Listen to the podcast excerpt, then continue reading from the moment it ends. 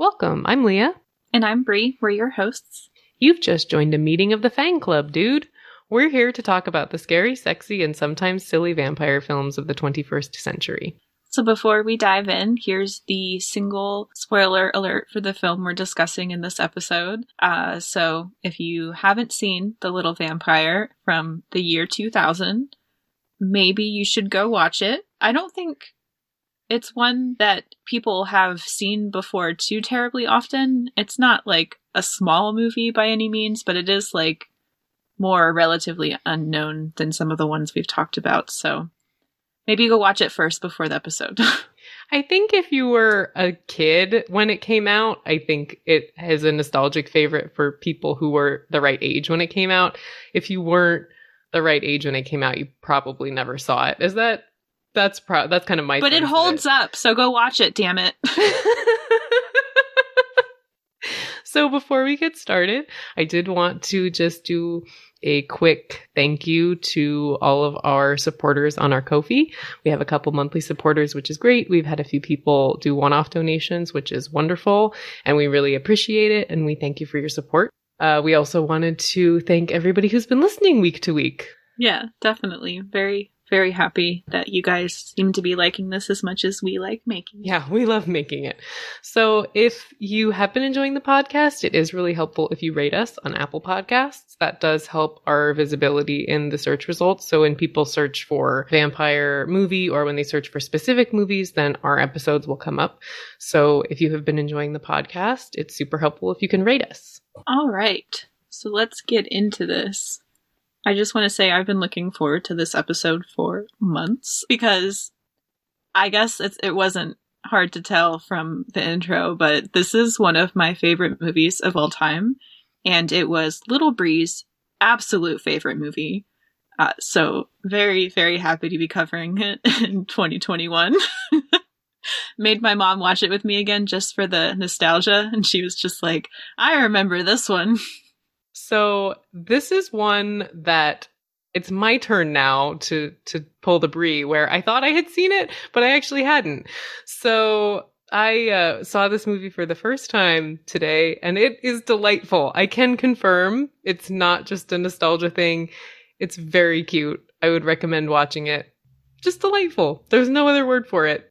I know that our uh, listeners probably aren't expecting this, you know, from the Fang Club and all, and this is a, clearly a kids' movie, but I would say this is my perfect vampire movie. Honestly, it's it's my perfect movie, really. Like, if you could put this movie like into an algorithm where it would just make other movies that were like this, I would love them all. it has everything that I need in it. I think the pacing's perfect. The cast is perfection. The storyline is wholesome and perfect, and everything about it is just perfect to me. So, Yeah, so The Little Vampire came out in 2000. It was directed by Uli Edel, and it is an example of uh, the family movie genre, I think, is what it would we would call it. And as I was watching this film, I was really struck by the fact that they don't make family movies like this anymore. And then Brie had said something similar to me when we were we were preparing our outline for the episode.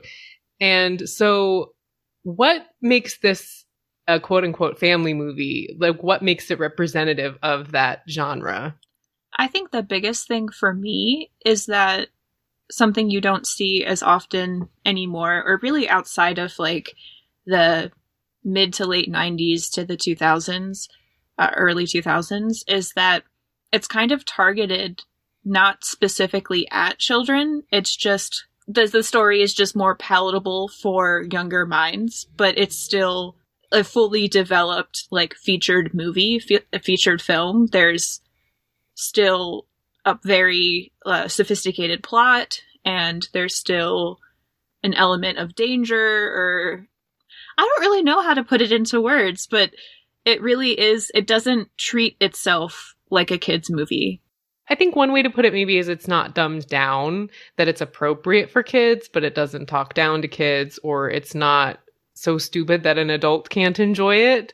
So And it takes itself seriously as a movie. Whereas I think a lot of movies made for kids, like, not only are they dumbed down because people think children can't take in anything that isn't super basic, which is not true, but also that everything about it was made in the same way that it would have been made for an adult movie. Like it wasn't, and no corners were cut or acting was still done in the same way, you know. Yeah, and I think also something that I just thought of as you were talking is most kids movies now are comedies and they're silly and there are very few kind of child appropriate dramas or light dramas. Like this movie is it has jokes, it's funny, it's lighthearted, but it's I wouldn't categorize it as a comedy necessarily.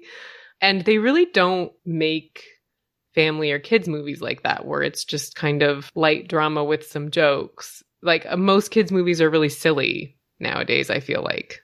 And also we just haven't had a lot of kids movies come out that aren't animated Mhm. in the last couple years. I think that's also something that was uh, done more often or um, just even more normal to have live action movies made for children or just because I I think it's just I I don't know I don't want to sound like pretentious but like they're not they don't take kids movies seriously you know like it's just it's kind of like a cast off like toss away thing like oh we'll just put in some laughs and some half-assed animation and they'll be happy you know I also think that the family movie is kind of, you mentioned that it really had its heyday in the 90s, which I agree with. And I think it's kind of considered a sort of passe genre. Like the last film I can think of that would even qualify that I saw, uh, or can kind of recall off the top of my head would be a movie we've brought up on this podcast before, which is, um, Joe Cornish is the kid who would be king. And that movie flopped. No one saw it. no one cared.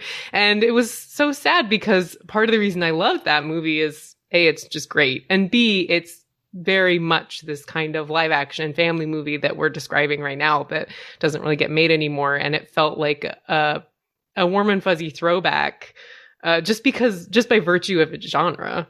And another thing, really, for anything targeted at children nowadays, if it can't be marketed and made into kind of like a franchise toy or kind anything that they can't just like push out product for, it it doesn't get made. You know, hence why Disney has thrived in the recent years, you know. And I mean things like this where it's just a one-off cute nice story that doesn't last longer than how long is this runtime even? I think it's like 90 minutes. yeah, it's it's not longer than 90 minutes and you really couldn't kind of make merchandise for this, you know. It wouldn't be something that would make money off like after just initial release. So Mhm. I think that kids are kind of just treated as as money grab kind of consumers, right? consumers, yeah. So That sounds cynical, but I think you're right on. I mean, I don't want it to be true. Like, I think that more movies like this should be made because they are just so enjoyable and digestible for kids and adults. And not everything has to be super serious or has to make millions in the box office, you know, but so this is definitely, I would say, a, a family movie, a very solid kids movie of the type that we don't see much anymore. Uh, but it's also a vampire movie. Duh. Because it's on the podcast. and duh. duh. duh. If we start thinking too hard about the scenes between Rudolph and Tony, I will start crying, so we cannot. They're just so wholesome and cute. So, yeah, it's also a fun vampire movie. And so, what type of vampires are in this film? So we have some um ooh, oh, I haven't gotten to say this in a while, but new vampire type unlocked for the podcast.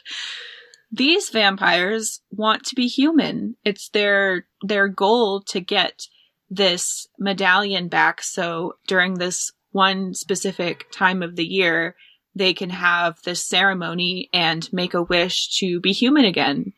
And so Tony is the human helper of Rudolph, the son in this vampire family that the movie is centered around. And he helps him to retrieve the medallion, which has been lost through time. And Tony's having visions about it because dun dun dun, it's in his is his home and his floorboards. That's that's where the medallion is. So that's why he's been so connected to the family. And Tony is American. He and his mom and dad have moved to Scotland from America, so they're in this new place and living in a castle. Yeah, Tony is struggling to fit in because he is obsessed with vampires because he's having these dreams about vampires because the medallion is speaking to him. And so he is adorable. He's played by Jonathan Lipnicki, who, if you were a kid in the aughts, like in the early aughts, late 90s, you definitely saw a movie with him in it. He was also in Stuart Little. He's like the cutest kid ever. He's also in Jerry Maguire, but I didn't see that till I was an adult. But he's just like the cutest kid. So he's like this adorable vampire obsessed kid. And I feel like Brie and I both really identified with him on a very deep, pure level. There's a scene where Tony has cut these giant fangs out of paper and stuck them in his mouth, and he has a cape, like a magician's cape on, and he puts ketchup on his mouth, and he like tries to scare the babysitter. And I had to wait until we were recording to tell Leah that I had reenacted this scene a lot as oh a kid. Oh my god, that's the cutest thing I've ever heard. and so seeing it again as an adult, I was it was I was a little choked up because I remember doing that as a kid. I remember cutting the little fangs out and like putting the ketchup on my face and running after my brother and my mom. that is and- so cute. Oh my god. that is adorable. Thank you for sharing. That's so cute. yeah, so a lot of me watching this movie was just kind of a trip down memory lane because I I used to snuggle up with my blankie and just watch it like every week when I was a little kid. So It definitely, when I was watching it, you had told me that it was one of your favorite movies when you were a kid. And as I was watching it, I was like, I can totally see, I can totally see that. This movie really fits Brie. Even what I know of you as an adult, like it just fits you. It's, it's a very Brie movie. I think it uh, it helped to shape my sense of humor too because I st- I still think it's funny as shit. Like There's some good gags. yeah, and and it's also really funny to kind of notice things about it that I hadn't noticed as a kid. Like we were we were talking about the really funny moments between the parents, the two parents of Tony and then the parents of Rudolph. Who have like kind of a weird swingers thing happening that I was not aware of as a kid, but they come to the door, the vampire parents come to the door to, to basically to hypnotize the parents into giving them a ride to the cliffs because the father can't fly. and they, they walk in and they're just like looking like with their heads all like tilted and their eyes big and batting their eyelashes at the, the parents and the dad and the mom. They're just eating it up. They're just like, Oh, we are going to come with you. Like that sounds lovely. and at the end, after they're human and you're like, okay, well, that was just like a hypnosis thing, right? But then the two parents see the other, the vampire parents who are now human, like across to the little marketplace and they're, they're making eyes at each other again. Yeah, the, mom gets kind of flustered. She kind of adjusts, her, Yeah, adjusts like- her, her sweater and is like, oh. Mhm. and they like walk forward, like they're about to like go to You're gonna them. go and make I'm a just move. like, Uh-huh. what? Mm-hmm. And I'm just saying, I, I think we were, we were kind of uh, jilted of that movie. we were wrong. I, I want I want I want the the part two about the swinging parents. I want the aristocrats adjust the vampire former vampire aristocrats adjusting to 90s 2000s life. Also, this is completely not following what we had talked about, but I just have to get it out before I forget again. I'm a little all over the place in this episode. You'll have to forgive me. A lot of feelings are popping up. but Jonathan Lipnicki and Rollo Weeks, who play um, Tony and Rudolph respectively, they are both still very cute adults. I haven't. Have you seen Jonathan Lipnicki as an adult? Because I don't think I have. I googled him. Oh, I googled okay. him, and he is actually kind of charming. He's still he's still cute. That's you know, very unusual for child actors because sometimes they're cute as kids and they grow up and you're like, ooh. It's not always a Nicholas Hoult situation where it turns out well. yeah, and neither of them look like drug addicts or alcoholics. You know, and I'm just like, I mean. Not to say that they aren't, you know, appearances aren't everything, but I'm just I'm proud of these little child stars. They they grew up well, it seems. That's good. That's encouraging.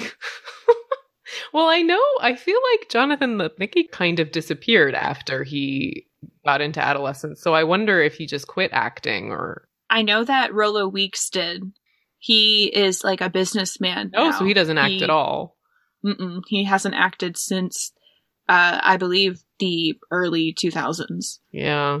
I don't blame I don't blame them. I feel like being a child star would be so strange. It would mess with your head to be that famous that young. And kids can't choose that life that early. You know, they don't know what they're getting into. So that's clearly like a parent guided decision to be a child star, like in movies. So I, you definitely, they probably didn't even like acting, you know? Like what if they just did it because, well, I do know that Jonathan Lipnicki has some projects coming up actually, because I did look him up. Oh, okay, so he's dipping his toe back in. So he's still acting, so maybe he decided that he liked it, but I'm pretty sure Rollo Weeks was like, nah, not for me.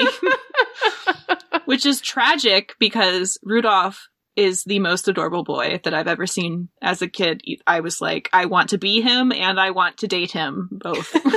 he is very cute. And I think this is our opening to talk about his perfect little outfit. Words cannot describe. You guys have to go see this movie, if not just for Rudolph's little outfit. so all of the vampires, the whole vampire family, because there's really only the only vampires that are really shown in the film are Rudolph's family. That's just this one family living in this Scottish village.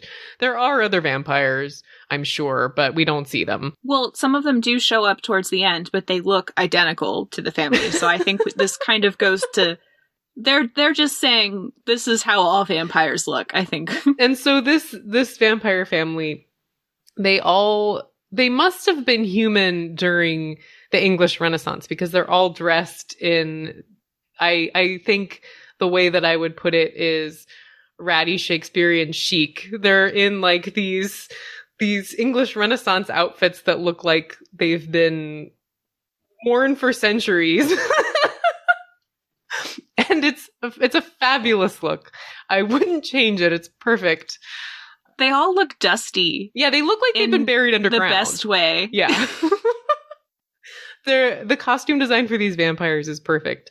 And uh It's how a child would imagine kind of someone who lives forever looking, you know? Cuz as a as a kid whenever I thought about someone not dying ever and like living forever, like the concept of a vampire, I was always like in my head I was just like so they're going to look old-fashioned and they're going to look kind of like moldy.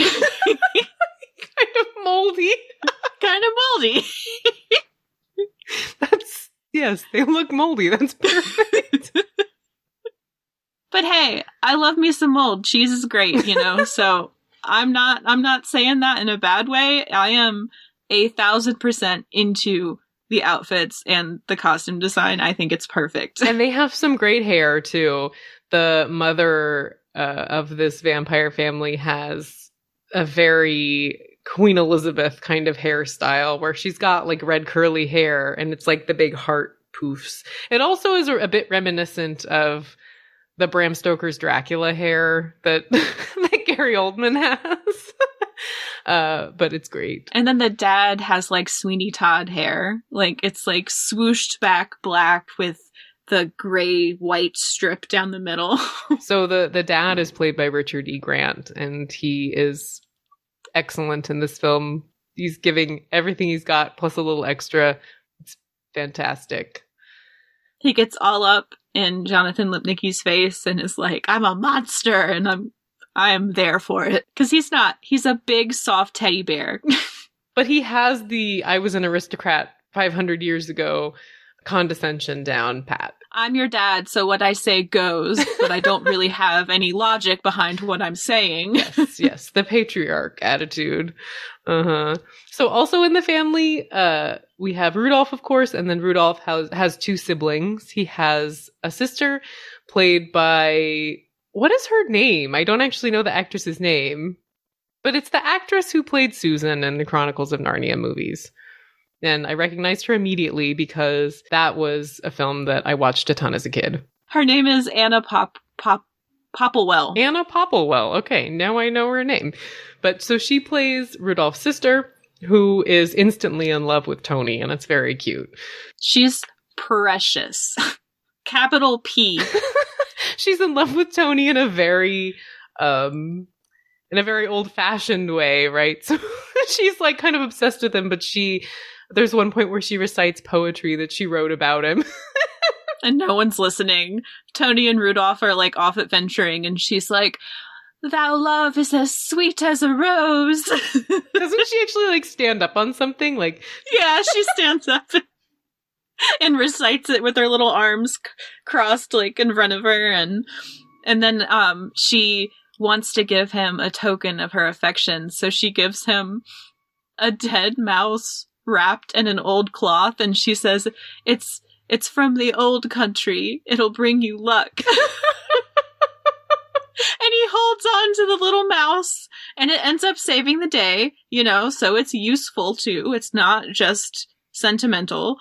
And she tells him just to whistle and think of her and she'll know he's in trouble and she can come to him.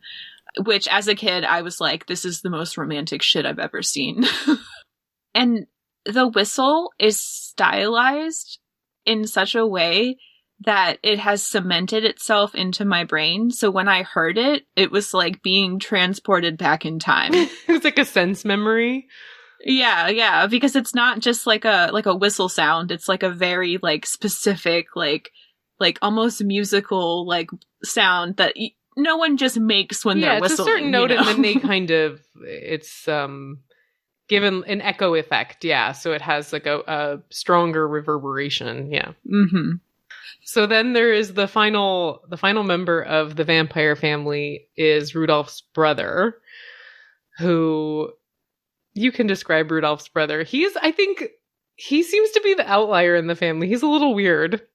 But he's the most iconic looking for sure. Yes. Talk about hairstyles. It, it's supposed to be a punk style, I think, or at least when he's turned human, it goes full punk. Like he looks like he's just like dressed up as like a, like a punk kid. But in when he's a vampire, it's like a weird mix between that like dusty aristocrat and punk. Yeah, because his And- outfit is kind of Elizabethan, but then his hair is full of hair gel and, And- spiked. Well, I mean, so is Rudolph's, but in a different way. They both look like their hair looks feathery, like feathers. Like it's spiked, but it's so layered that it looks like Which is a very late 90s look, I feel like. Yeah. Yeah. And um to make matters even worse for the poor kid, he is also the only vampire in the whole movie that bites a human and he gets a little muzzle for it. In the film, the vampires only feed on cows, this family. Rudolph explains that vampires only feed on cows. It's unclear if he's talking about his family specifically or all vampires, or it could be a situation where Rudolph thinks his family is all vampires. So he talks about it, you know, very definitively, but he doesn't know. I don't know. Anyway, the vampires in this film uh, eat cows. They don't feed on humans, but the brother does bite someone. And apparently, yeah, there's a scene where his mom puts a muzzle on him as punishment, and I missed it. It was kind of a blink and you miss it thing. And so, You can find it if you Google little vampire brother muzzle. because that's what I just did before we recorded and I found a gif of it and it's perfect. it's It's so wacky. Like it's out of nowhere. He just has a little. She had it ready. Like the mom just, which makes you think like has this happened? Yeah, does he have a problem with this? Yeah, because I mean, I, I kind of got the gist of like it, it. It's a they they feed on animals kind of thing. Maybe specifically cows, just because they're in the Scottish countryside. But I don't know because it's also when you first are introduced to um his little vampire family, Rudolph's vampire family. The dad is like super aggressive with Tony and is like trying to scare him. And I can't tell if that's like how vampires act with humans in general, or if he's just scared of humans finding out about his family, so he's like overcompensating. But then, in the, when you do have like a little moment with the outside vampire clan that has come because of the amulet ringing in the sky, they surround the car where the two human parents are in, and they kind of like hiss and like, like are like almost like ready to attack in them inside the car until the dad comes and he's like they're friends it's fine. So it's like i don't know if that that's also just like a territory thing like they're like humans are the enemy or if they actually like feed off of humans. It's it's unclear. Yeah, I think in true family movie fashion, the vampires are like a little bit scary, but not really that scary. Like too scary Yeah, there are a few things that kind of hint at the vampires feeding on humans, but it never really goes there fully. It's just like there's a tiny, like the insinuation of that threat, but you know, no one's chomping on anyone's neck really. this is a this is a perfect segue into the reason why I think it's one of the most perfect kids slash family movies ever. They get the balance of that like scary and like wholesome and just everything is so so right. and I think that's like exemplified ideally in the bad guy of the film whose name is Rookery. Yes. He's played by Jim Carter, who you will know if you've seen an episode of Downton Abbey. He's Carson on Downton Abbey. I don't know about you guys, but my parents are certifiably obsessed with Downton Abbey, and I enjoyed it. I enjoy it too. But they might be the world's biggest Downton Abbey fans. If you're listening, mom, don't be offended. It's just a fact. You guys are obsessed, and I love it. But You should be proud. so the biggest Downton Abbey fan. so I'm I'm well acquainted with Jim Carter because of Carson and Downton Abbey. So I I didn't realize he was in this film, and I he came up on screen, and I was like, hey, it's Carson. it's a big 180 from that character. yes, yes, yes. Uh, but he's fantastic as the villain in this film, and so elaborate. Yes, why is Rookery the perfect kids movie villain? So he looks just intimidating enough, especially because he's tall and dressed in like a very impressive long coat, and he has a little earring, so he's like a little little badass. Yeah, you and know? his, his jacket is leather with fringe, so he's like he's a little edgy. just a little bit though, not too far. and he's also kind of like the ideal age where he's not too old, but he's also not super young. So he's like, I think the the ideal age for the a kid to envision like a bad guy being, you know.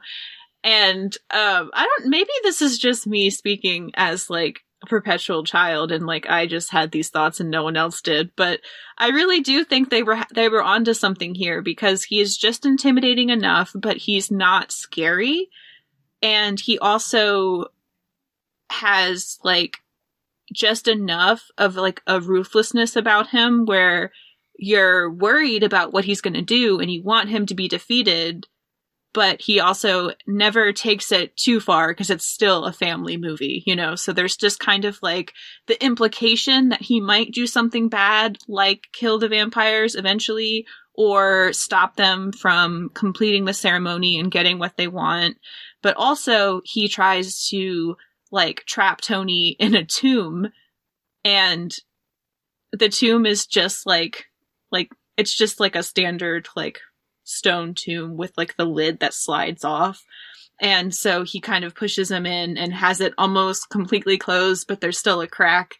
And so it's just like the the implication that something bad could happen if no one came for him. Yeah, you like you believe that Rookery would leave Tony in the tomb because he's like bad enough, but he's not, you know, he's not shown doing anything too disturbing. And he's also goofy enough where he's entertaining to watch, kind of like trample around and chase after the family and Tony. But he's also competent enough where you're worried that he might get the like the leg up on him, you know, and you're still kind of like nervous about if he's gonna actually succeed at stopping them the whole time.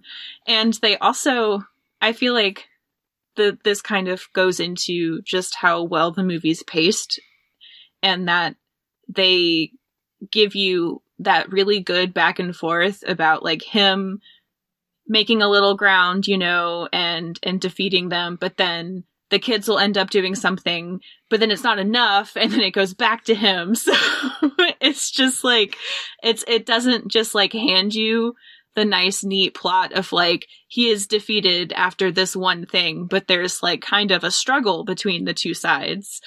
Yeah, which I think goes hand in hand with what you were saying about like he's competent enough to feel like a real threat, but he's not so smart that there's no way a kid could could defeat him or outsmart him. Uh, and one of the Rookery's major advantages uh, is all of his A plus gear. He has a few vampire hunting uh, implements that he carries around that just tickled me. I can't tell you. I was taking my notes. I think most of my notes is are just like things that delighted me, I just wrote down with an exclamation point. And so one of the things, one of the things I wrote down was UV cross with organ sound effects, exclamation point. Which that is my, my favorite of his vampire hunting implements. But then he also has like, what I can only describe as an oversized whoopee cushion that he throws out of a window that self inflates so he can jump down from the second floor onto this inflatable cushion and not be harmed. He has a wonderful truck that looks like a truck crossed with Howl's Moving Castle. Like it's got all these things coming out of it. UV lights off the front. Including a morgue drawer. amazing gear, I'm telling you. What?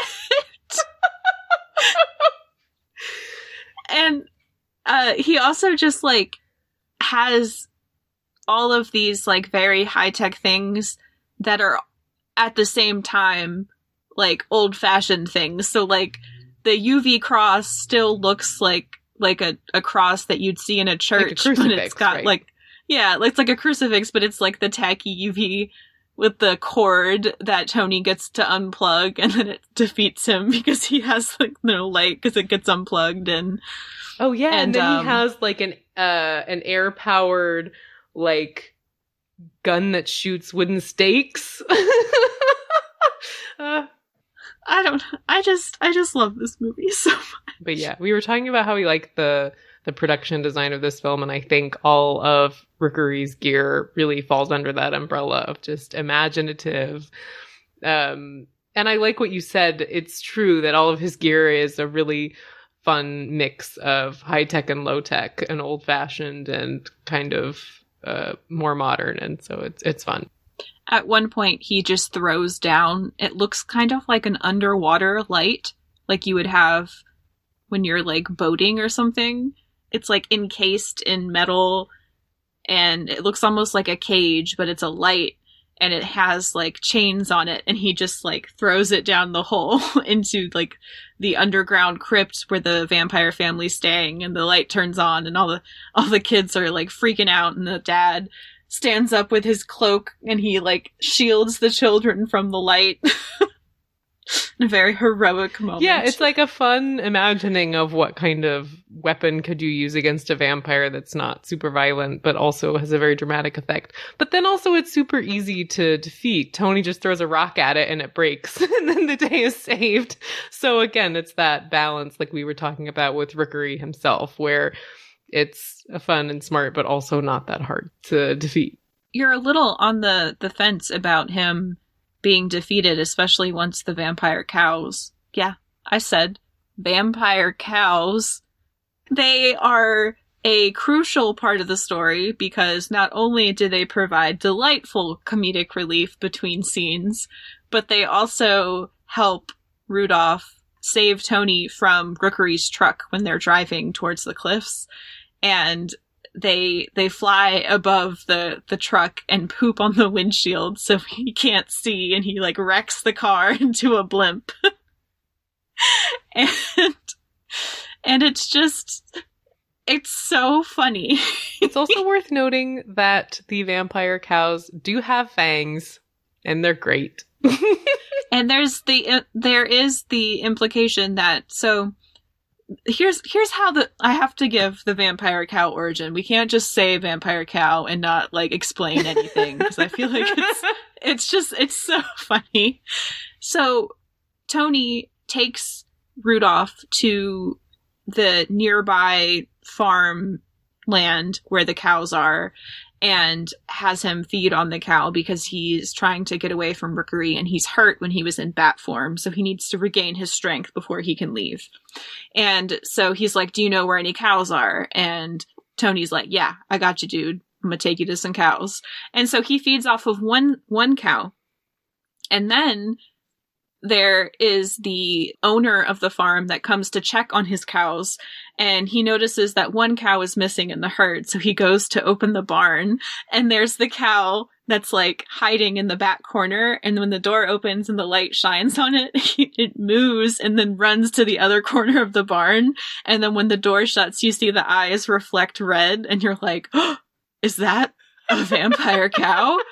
And then the next day there's two and Tony hasn't taken Rudolph back. So I am almost positive this means that the one cow chose the other cow to turn and it bit that cow and turned him into a vampire. The vampire cows are turning each other.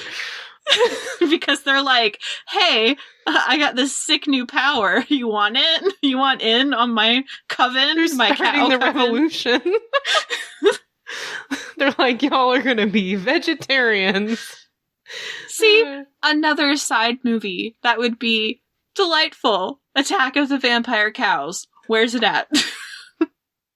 so, another another element of this story or of this movie that makes me very happy and is kind of unusual for this type of movie in general or just any movie that's kind of aimed at children, is that the parents aren't made out to be like useless idiots. It's very refreshing. Yeah. And I'm not saying this as someone who's like, parents are good and we should always be depicted as like upstanding moral characters. Like, I don't care about that. Like, I loved Rugrats. I liked the dumbass mom and dad and that, you know?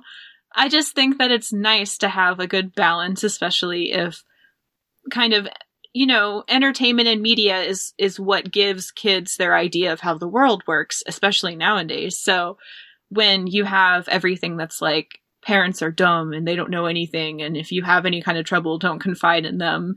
It's also kind of nice to have something like this where it's like they might not be the smartest or they might not believe you at first, especially if it's something like vampires, but when it really counts, they'll be there for you.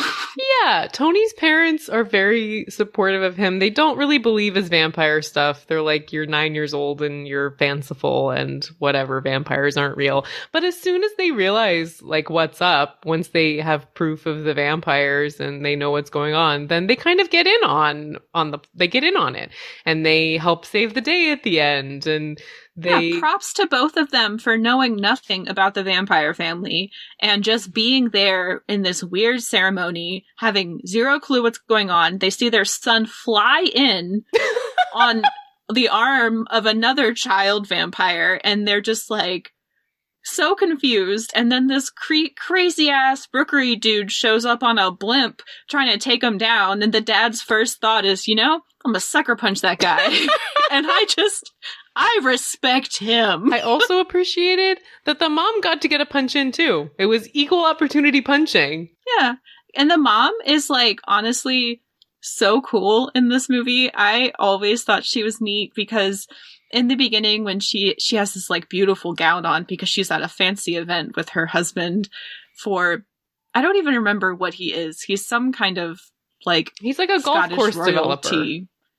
No, no, no. The the boss of the dad. He's like he has like a fancy family. Oh yeah, he's, like- just some sort of lord, I think, like some sort of Scottish nobleman. and so he's he's housing this like crazy elaborate party, and he's the boss of the dad. So they go, and she's in this gorgeous sparkling black gown, and It's very hot. It is very hot. And the um like the Lord dude shows up and starts bragging on his grandkids who are like stupid as hell and they're bullying Tony the whole time. And they're like giving them like that you know, that the smarmy little grins like they're just innocent. The full Eddie Haskell.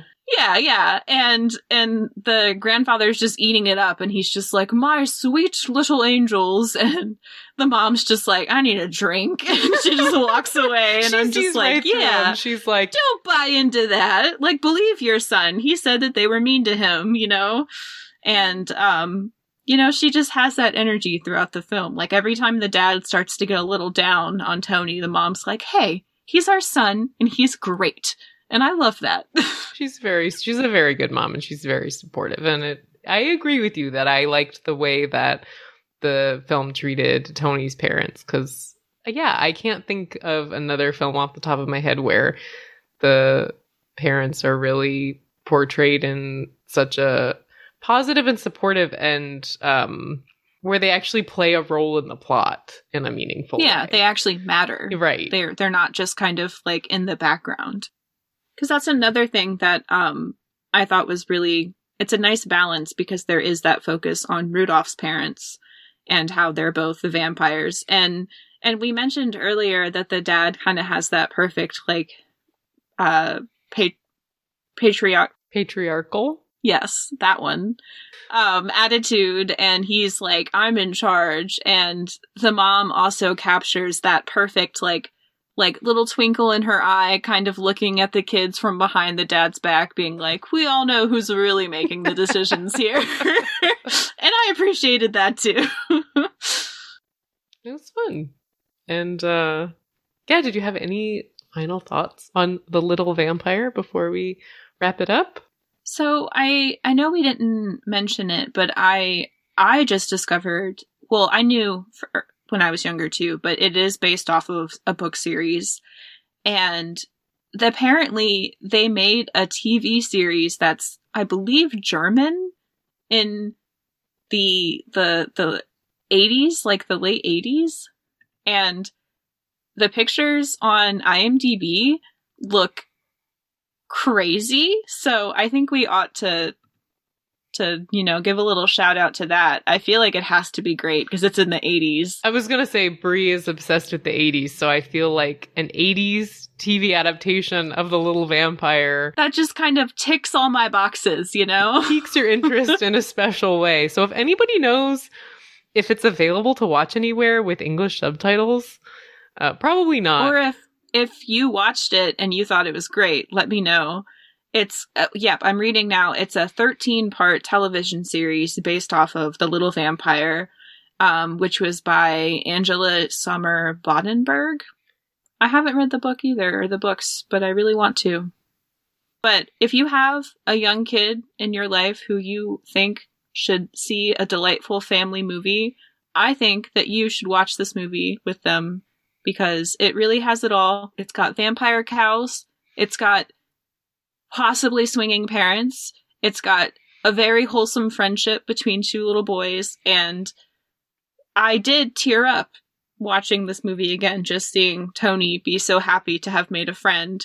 So I feel like we also kind of, all those weirdos that love vampires, we had that moment where we didn't have a lot of friends growing up. So we cherish the ones we have now, and it's sweet to see. It is a very, very sweet movie. I would say, even if you don't have a kid in your life, you should still watch it because I, a childless woman in her late 20s, enjoyed the crap out of it. It was so wonderful. Like, like I said, delightful is the only word that I can think of to describe it. It's silly, it's fun, it's wholesome, it's cute. Do yourself a favor. It's a treat. And it has all of the elements that every movie has. You know, it's not a very dumbed down little kid movie. Like it's it's it holds up. I think you should watch it. I think everyone should watch it. Also, if you like British character actors, it has Richard E. Grant and Jim Carter, so another selling point for you. I feel like everyone has to see Jim Carter in this movie. I know he he's good. He's a great villain, and I would say they made his teeth really gross because I think that's another like kid villain thing. All of the kid movie villains have nasty teeth. If he didn't have the nasty teeth, I would I would venture to say he's kind of hot in this movie. The the look was kind of doing it for me besides the messed up teeth. I could see that, except for the fact that he was a vampire hunter. Therefore, all of my attraction true goes out the window. True, true. This is just character aside. This is just the aesthetic of the outfit. Yeah, the vibe is there. The vibe is there. I mean, I'm telling you, this is where my my vampire sympathies started. So I think Rookery calls Tony uh, that a vampire sympathizer at one point. Were you like, yeah, that's me. That's what I am. yeah, we need we need t-shirts that say vampire sympathizer.